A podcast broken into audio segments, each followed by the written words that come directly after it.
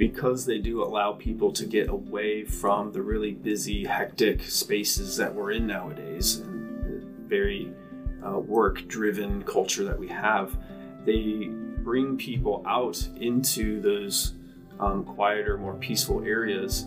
But also, when people are able to see the plants and the animals around them, they feel connected to you know something larger than just those busy workspaces that we have.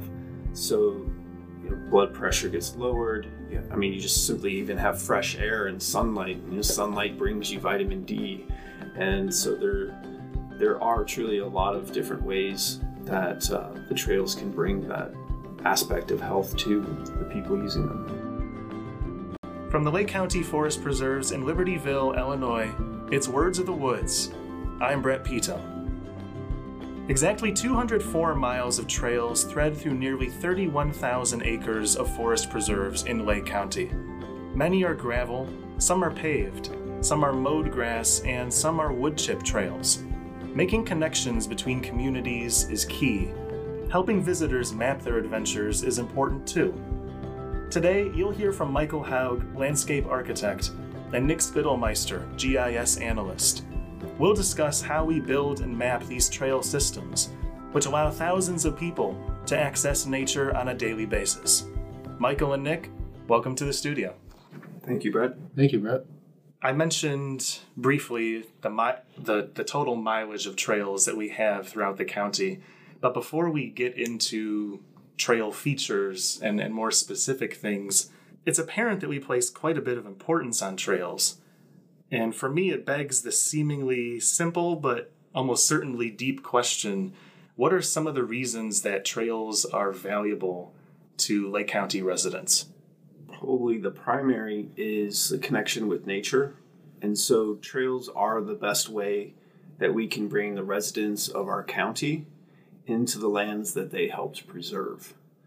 And they create an opportunity for people to connect with our natural and cultural heritage and to see the different types of landscapes, plants, and animals that they have helped. Um, they give a different perspective on our county and a refuge from our busy everyday lives to ones that they may maybe never have seen before.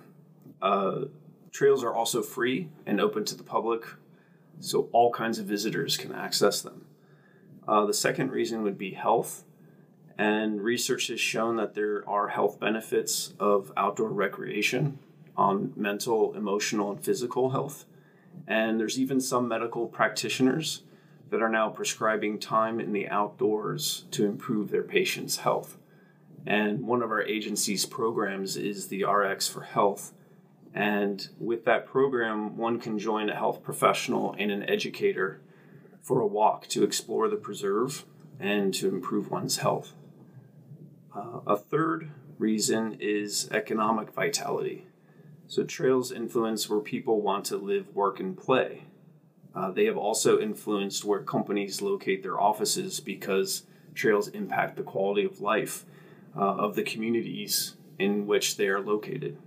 Uh, so they truly contribute to the vitality of Lake County communities and they bring people of all backgrounds and age groups outdoors.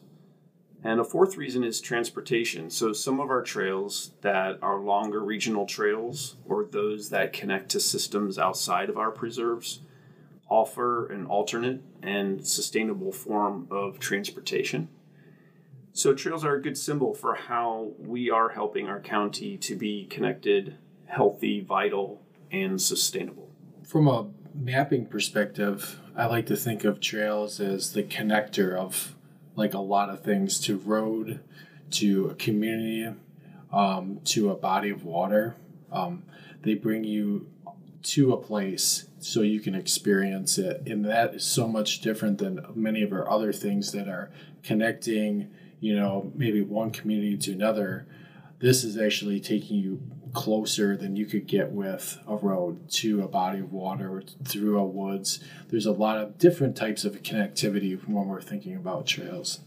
I'd like to keep going on that on that theme of connectivity because our trails are multi-use. They're open for hiking, jogging, biking, horseback riding, cross-country skiing, snowmobiling, and also just relaxing on a trailside bench. Uh, this lends itself well, I think, and as we've sort of touched on, to building community, to serving as a space for people to gather and enjoy nature and each other's company. Have either of you noticed different sorts of groups meeting in the preserves for recreation? Yeah, I you know spent a lot of time on the Des Plaines River Trail, and you can just see there's groups, there's people by themselves. Um, there's just the person with uh, binoculars or someone with a camera, but you also see the biking clubs that 20, 30 people going up and down the trail. So there's a lot of different types of use by just a myriad of, of different groups out there. It's really interesting to see all that different types of use. Yeah, I've also seen a number of groups that uh, serve the youth uh, of our county. So some are actual school groups on field trips. Uh, some are groups that serve children with special needs, and they are out on the trails. Uh, sometimes they'll visit you know, once a month. Uh, so it's it's very fulfilling to see certain groups that have folded that into how they choose to serve you know parts of the community. But then certainly I've seen yoga groups and you know I've seen other sort of meetup groups. Uh, so it it is uh, it is truly a, a kind of a free and open space where lots of people can come to. We in public affairs often receive questions about certain trail features, such as where you can find paved trails or ADA accessible trails, for example. Do you mind sharing some insight on those and any other frequently asked about components? I see you have a, a spreadsheet with some features there. Yeah, so um, just throwing out um, some of the mileage that we have in the different types of trails. Gravel, or what we call crushed limestone screenings, is, our most common type. We have over 140 miles of, of crushed limestone trails that are those are our multi-use trails where you can you can run on those you can walk you can you can bike usually in most cases on those trails um, those are also used for snowmobiling in the winter horseback riding many of those trails are also open to horseback riding um, our second most common is uh, our asphalt trails. We have about 26 miles of, of asphalt trails, and those are unique too because they're they're accessible. Um, and and also you can do things like rollerblading, things like that on those trails.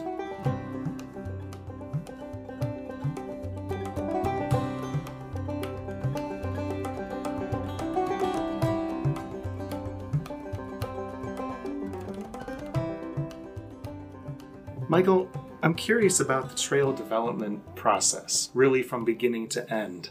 Say we're standing out in an oak woodland we've recently acquired and we want to build a trail there from point A to point B.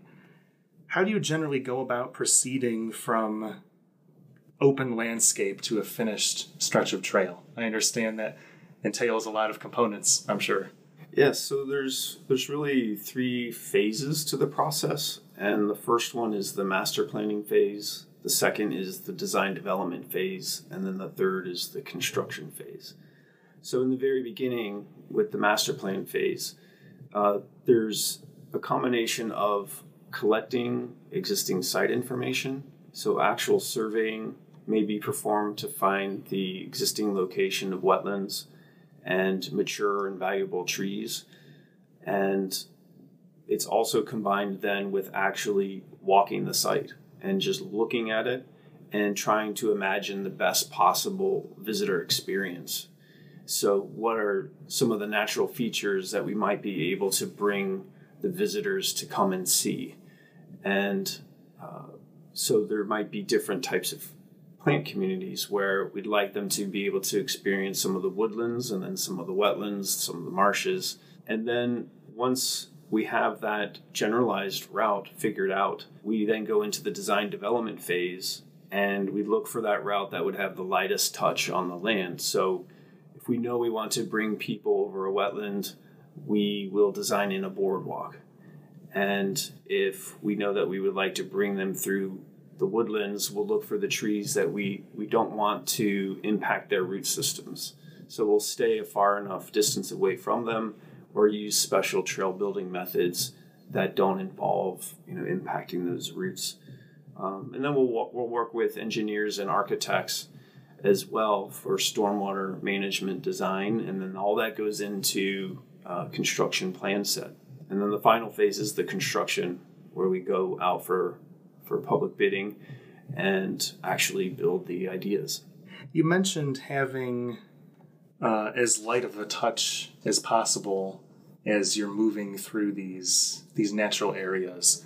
And the preserves, of course, are home to stunning scenery and valuable wildlife and plant communities. How do we balance providing public access with preserving natural resources? You touched on it a little bit, but would you mind expanding? Sure. So uh, one of the one of the techniques is to use wetland buffers, for instance. So, for instance, we might try to stay hundred feet away from a wetland, uh, and there also might be ways to view a woodland uh, without necessarily having to go fully within it and throughout it. Um, sometimes we will if the, if the site is fully wooded, then that's it's going to be something that you pass through. But there's also a trail building method that we've used where we don't excavate down; we simply put out a landscape fabric and then put the stone base and other trail materials on top of that and then in that way we aren't um, actually impacting the roots of the trees.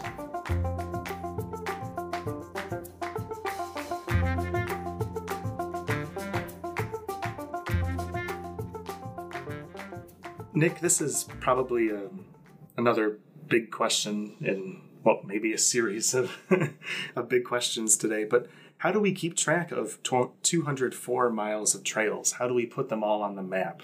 literally. Yeah, so it's a uh, it's a little bit of a process. Um, we we really start with um, with the designers like Michael. They provide people like me in GIS world the design files that we can you know, use to put into a, a larger database to to uh, that contains all of our trail mileage or all of our trail paths um, and a lot of other things that are along the trails, like benches and overlooks and all that type of um, all those type of features. But we take those design files and um, we may take them out in the field and, and check them or get what we call an as built that a survey company has done um, after the construction process is done, and we bring that into what we call geographical information systems or GIS, which is a computer mapping program or software system. And we take that in and we digitize it and we add information to it. So we add a lot of what we call attribute information. Um, so those are all of the different uses that are allowed for a trail, the surface type, such as gravel or asphalt or wood chip, um, the the trail name, uses, um, and when it was built, um, maybe um, even the condition of those trails. Uh, we add all that information in, um, and then we publish it um, to an online system, and we make that available through through through the website through an interactive trail map, and that um, that can be queried and that information be looked up so that the public can see see that information and also use it for locating and finding themselves on the trails through through um, use on mobile phones you just mentioned uh, the interactive trail map, which I find to be a really awesome and crucial resource for public access, especially if somebody is looking for a new preserve they've never been to before and they want to have an expectation of what they're going to find there. How did how did the forest preserves develop the interactive trail map? That seems like a pretty complex tool. Yeah, it was a long process. It, it, took us over a year to develop the interactive trail map, and it, it really started with creating a a a trail file of creating a a a map of all of our trails. We um, prior to the interactive trail map, we had a lot of our trails mapped, but we didn't have a one file that contained all of our trails. So we had a lot of different PDFs, a lot of different printed maps of all our different trails. Um, in a lot of different forms and a lot of different types of, of data. So, using geographical information systems, we combine those together to, to make it more easy to create that type of a map because you have to have it all connected in one space, um, in one system to be able to have that that available to the public in that form. So it, it was a long term process, and it was something that I'm working with public affairs, working with planning, our planning departments.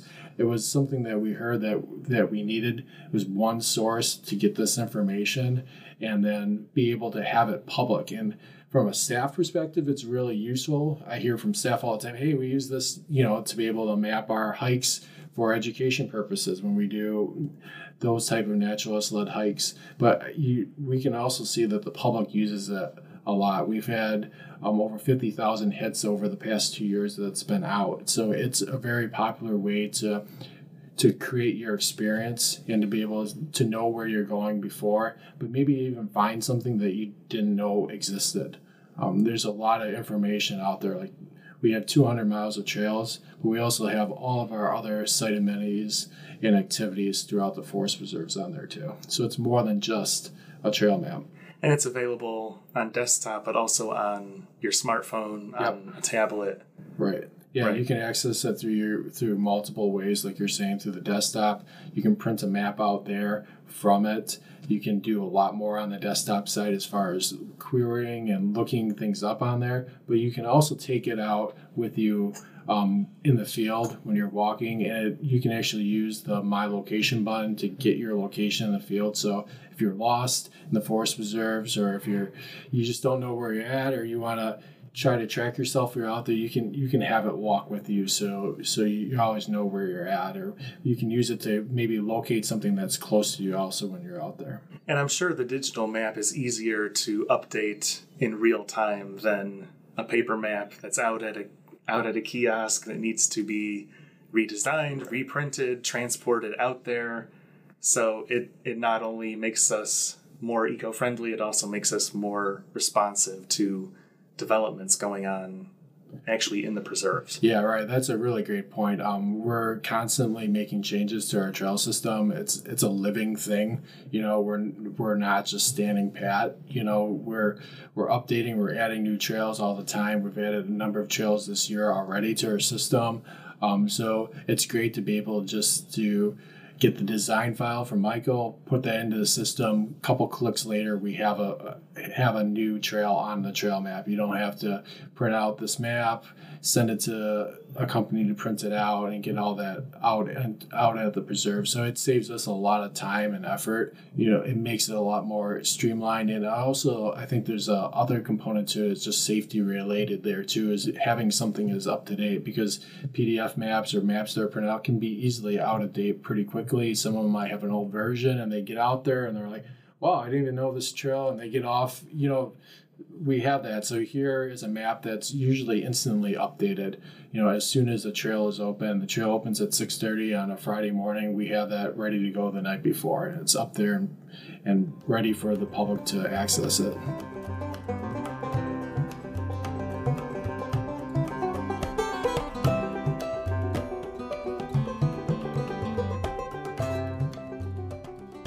One exceptional example of the model trail development process that you discussed before, Michael, is the award winning pedestrian bridge installed in 2017 at Middle Fork Savannah in Lake Forest. Can you speak to that project a bit for us? Sure. That was a, a really awesome project because it was in an area of the community that was bisected by a train line. And on one side, you had public parks, residential communities, and a high school. And on the other side, you had our Middle Fork Savannah Forest Preserve, uh, but also uh, nature preserves that belong to Lake Forest Open Lands, uh, Farms, and their Discovery Center. So, a really interesting nature based facility. And then to the north was also a connection to a regional trail, the North Shore Bike Path but all of these different things were bisected and, and disconnected and you had some folks dangerously crossing the train tracks on their own or, or lugging their bikes on their shoulder over the train tracks to get from one side to the other. Uh, people who were commuting to work were, were doing that sometimes. So we put in a new pedestrian bridge over the train tracks, and it was able to connect all of those things on both sides.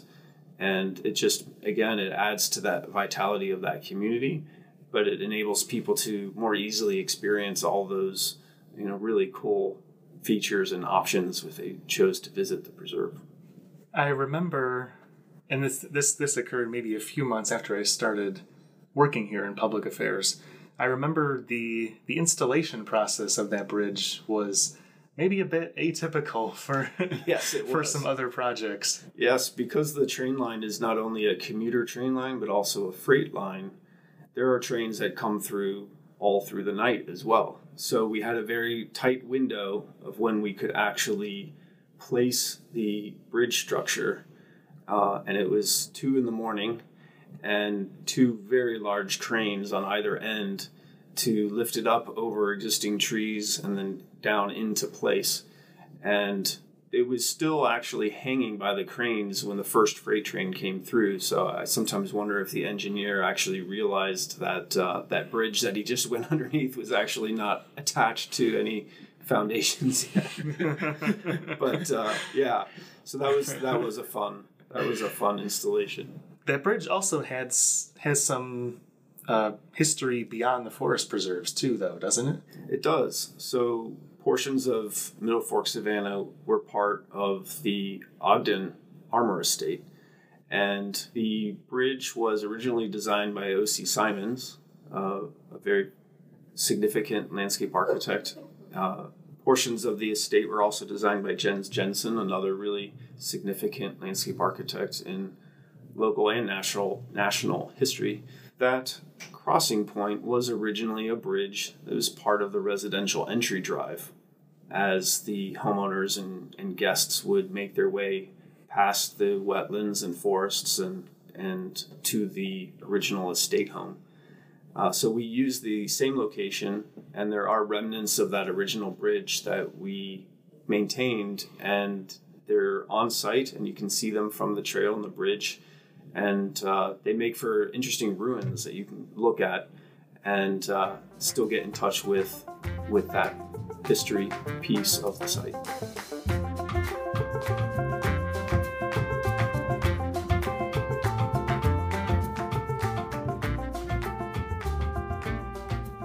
As staff who design and map our trails, I figured it would be an, an interesting uh, point of discussion to find out what each of your top three favorite trail routes in the preserves were.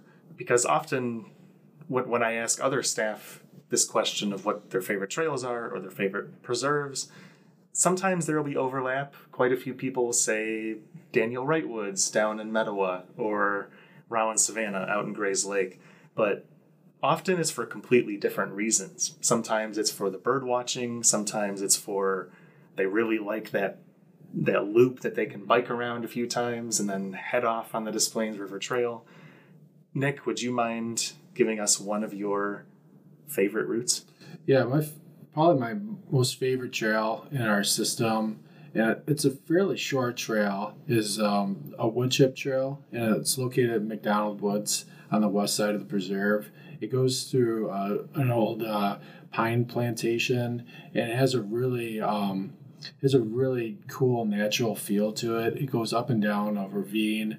It's about a mile long. Um, you can access it from the McDonald Woods um, Trailhead parking lot off of Grass Lake Road, or you can hike the Millennium Trail from Bonner Farm to meet it. So you can incorporate it into a larger trail system, but you, you get out there and there's a lot of boardwalks that have been out there for a while that were that were built by our youth conservation corps and it's just a really cool feel and it's really fun to run if you like to that type of trail running experience like i said it's not a real long trail but you know it's enough that it's really really fun to, to be able to get out there and enjoy that trail How about you, Michael? Uh, I guess one of them that I really enjoy. Um, it's hard to pick one because I have a, a lot of favorites, but uh, the Lake Overlook Trail at Fort Sheridan is a newer trail, And that one, it's a great option for visitors with different abilities. So, not everyone can navigate the trail that we have that goes down to the lakeshore. Uh, so, this trail has, it offers an accessible route to an outstanding overlook uh, with a view out to Lake Michigan. So, it's been wonderful to see wheelchair users, special recreation groups, veterans, and families with young children or with grandma and grandpa with them all going out there to see the lake. Uh, but I also really love the Des Plaines River Trail uh, because it is over 30 miles long and it connects over 10 preserves, as Nick mentioned earlier. So it's really accessible to a lot of different people and a lot of different communities. But you can do the trail for a while and then you can pop into one of the forest preserves and you can really sort of mix and match with that one. And I also like Nippersink Forest Preserve because it has a nice trail loop around a lakes complex, but it goes through century old oak groves and over wetlands and, and through marshes. And then it's got picnic shelters and fishing piers, so you can also weave in some other, you know, fun experiences, you know, along with the trail. And it, it has a literary, it has a book trail as well, uh, where you can, there's seven different panels, and it's a walking exhibit called Miss Maple. And so it tells a story about nature. And then each panel has suggested activities that help readers explore the nature around them while they're on site. Nick, did you have any other favorites to share?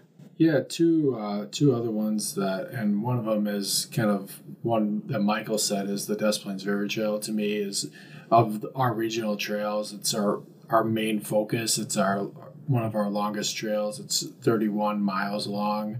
Um, you know, it goes through a lot of different areas. I, I've, I've run this trail, bike ride this trail a lot. Um, and you, like we were saying before, you, you see, and Michael was saying, is you can connect to a lot of different places. You, you can go from Van Patten Woods way up in the northern part of the county. You can go all the way down. Um, and access to Half Day and Wright Woods, and you completely different feel than Van Patten Woods does, and that that's probably my most favorite uh, regional trail. And then as far as a, a trail go, my favorite is uh, Rollins Savannah because um, that's such a great place to see birds. Um, especially in the springtime, that's a huge stop for migratory birds, and it's such a great example of a restoration um, that w- that the Forest Preserve has done. You know, it's just a huge area that one of our largest restoration projects. We took this this uh, piece of land that was mostly farmed and took it and restored it hydrologically. It has a huge wetland in the middle of the forest preserve, in the middle of this trail loop.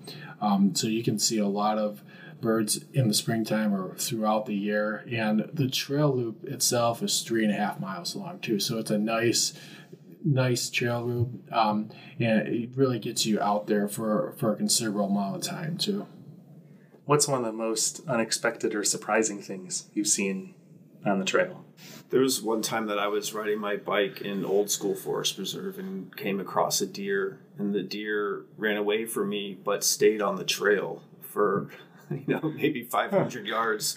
So it ended up turning into this accidental chase where i was following the deer down the trail for a while. That was funny. But also one time just coming to a trail that was under construction, and there was a sandhill crane pair walking the trail, um, and that was a fun chance for me to share with uh, the people who were on site uh, for the construction and I could play a recording of their call, and, and the birds on the trail called back. And so it, it, ended up being a fun surprise where I didn't know that that was going to be part of my visit that day. Uh, I thought I was just going to focus on construction, but I actually was able to uh, incorporate the sandhill cranes into that.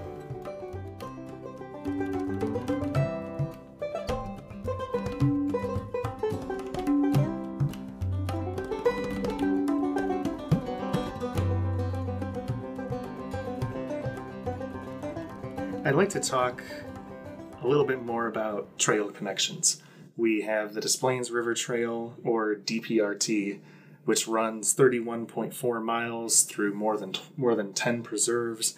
We have the Millennium Trail, which will weigh in in about 41 miles when it's complete and totals about 31 miles right now, and please correct me if I'm wrong. I think you're right.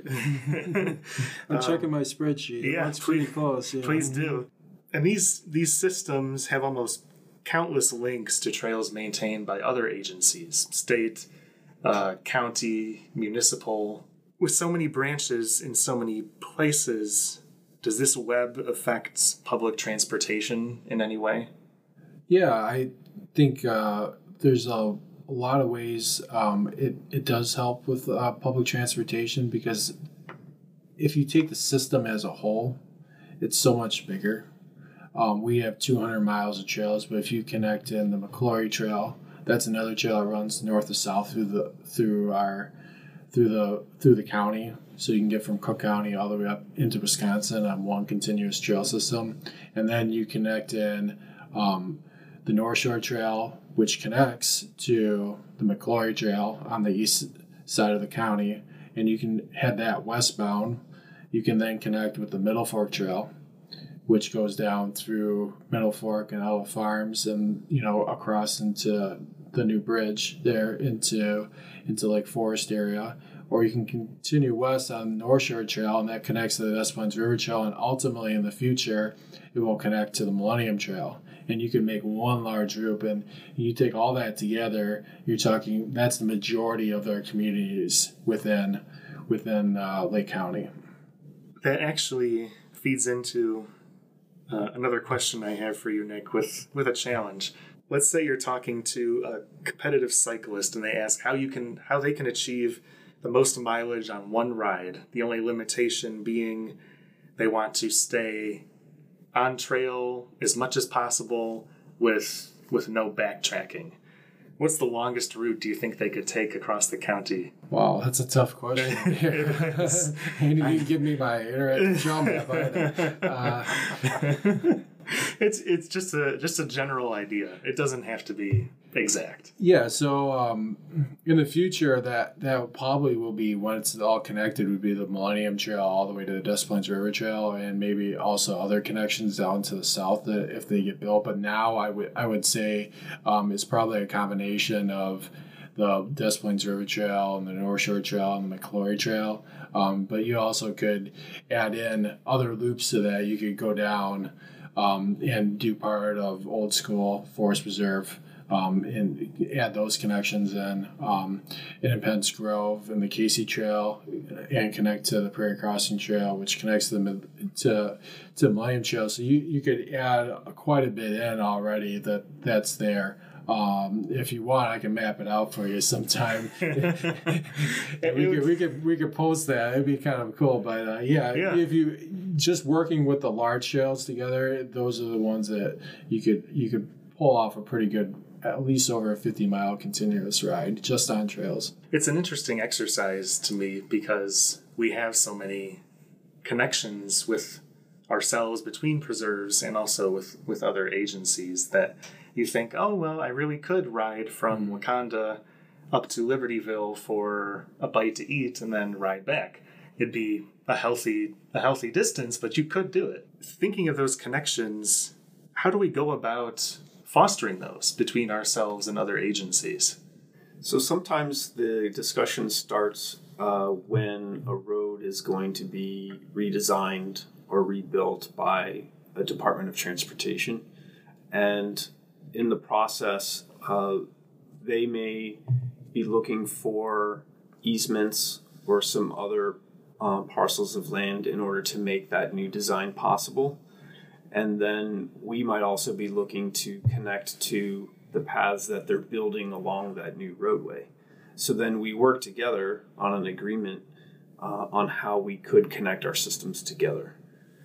And so then that that helps to uh, form that connection to you know within these different agencies.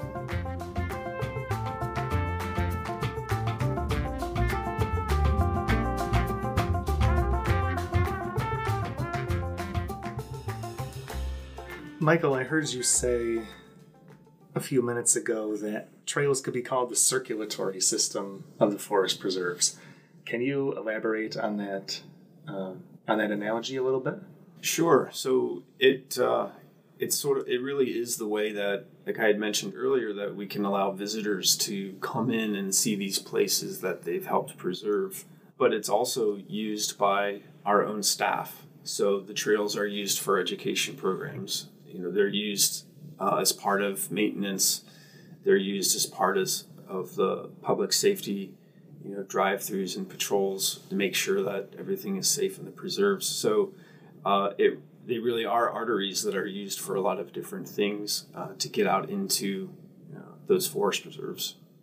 And actually, this this connects to to both of you. I think um, I've heard you both touch on safe routes through the forest preserves, of both um, designing and building it safely, but also as methods to keep the preserves safe by allowing access to our ranger by providing access to our ranger police officers to patrol the preserves. Can can either or both of you speak a little bit more to um, to the safety aspects of the trails?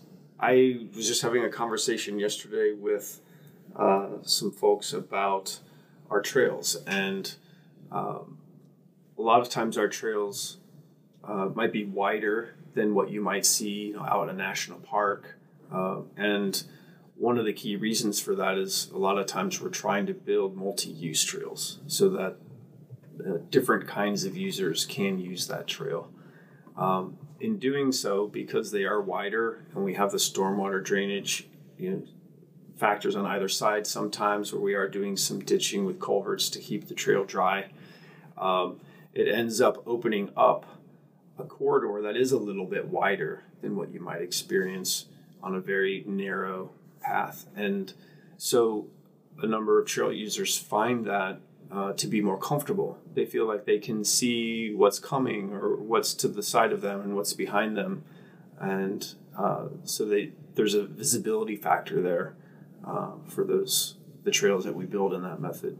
I'd like to go to a bit of a more personal note, which is what inspired both of you to to work in this field just being outdoors was me as a as a as a boy um, just uh, being up north um, being outside um, led me to maps. You know, that's if you're outside, especially up north, you're going to have maps. And I, was really led to topographic maps, the, the quadrangles that the USGS created. I really enjoy those maps. I said, how can I spend my career making stuff like that? And that's how I got into geographical information system was is my really enjoyment of being outside in that connection with mapping that and and finding your way using using maps. What components of mapping do you enjoy the most? I mean, what what grabs your attention?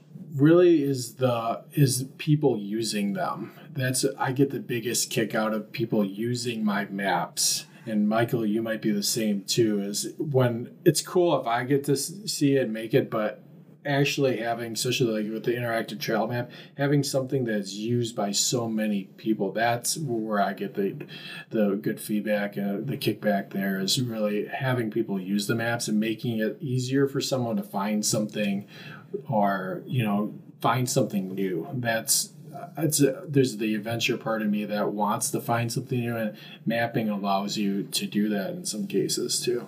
As a kid, I played in the woods and the creeks in my neighborhood, uh, and also the nature center that was the closest one to our home. And but I also found myself looking at the spaces around my home, and I would get plants from neighbors, and I would enjoy planting them around the home and seeing the transformation. And uh, and also really liked art. So I, I just was always interested in both art and science and the natural science behind what I was seeing when I was playing in the woods. And so when I combined those two together, I came up with landscape architecture as, as a good fit for me. And then uh, I was at a previous job, I was inside most of the time. And there was one day when I thought, I just, I need to get outside and get some nature.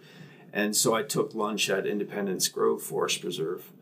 And I was so impressed by the design that I decided to look up to see who the forest preserves had hired to do the design and discovered that they did it in house and they had their own staff of landscape architects.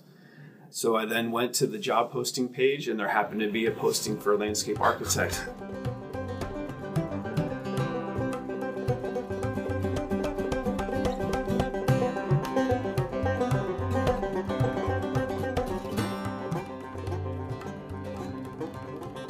If there's a parting piece of, of wisdom or advice on how to use or appreciate the trails systems that we have in the Lake County Forest Preserves, what piece would you choose? I think just uh, just choosing to get out and to use them, and once you're out there, you can discover how uh, what kind of experience you really like, and and how uh, you would like to revisit them. And if it's if it's something that you do every Sunday, you know, you go for a walk by yourself, or you go for a walk with family or friends. Uh, and then it, it can become actually part of your your overall lifestyle. Um, but it can be part of of your health regimen and how you connect to the community around you. So I think just yeah, just choosing to carve that time out of our busy lives and and enjoying them because they're there, you know, they're there for you. So that would be my advice. I think my advice would be um, I have two young kids. I think it's, you know, take a kid, not you could take a kid fishing. People do that a lot, but take a kid to a trail.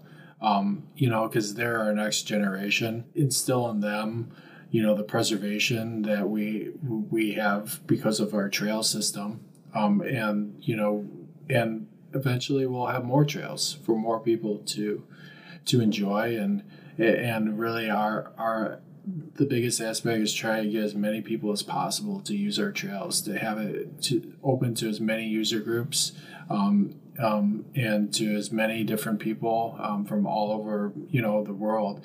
That you know, and by taking young people to our trails, you know, that's going to promote our trail system and promote our way of life, which is by building and maintaining and and creating more trails. Yeah, and I think that that's a great point too because I think a lot of kids nowadays they do their instead of exploring the woods and the creeks like I did, they're exploring it digitally.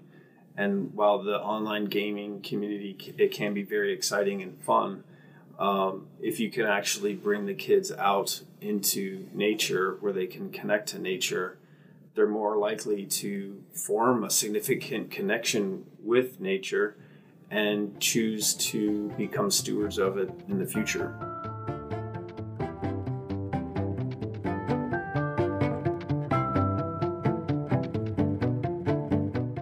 Words of the Woods is produced by me, Brett Pito. Thanks to Michael Haug and Nick Spittlemeister for participating in this episode. You can support the podcast by subscribing or leaving a review on Apple Podcasts or wherever you prefer to listen. Remember to check out our website, lcfpd.org, where you can see everything we have to offer from interactive trail maps to improvement projects and everything in between. That's lcfpd.org. Thank you for listening.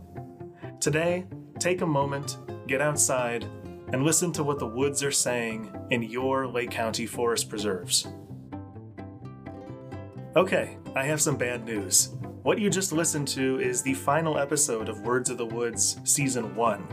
But don't worry, we'll be back in 2020 with Season 2 featuring more staff, more projects, and even more reasons to love your forest preserves. And in between, look for a few odds and ends coming your way. Trust me, the woods still have a lot to say. Words of the Woods is a production of the Lake County Forest Preserves in Libertyville, Illinois.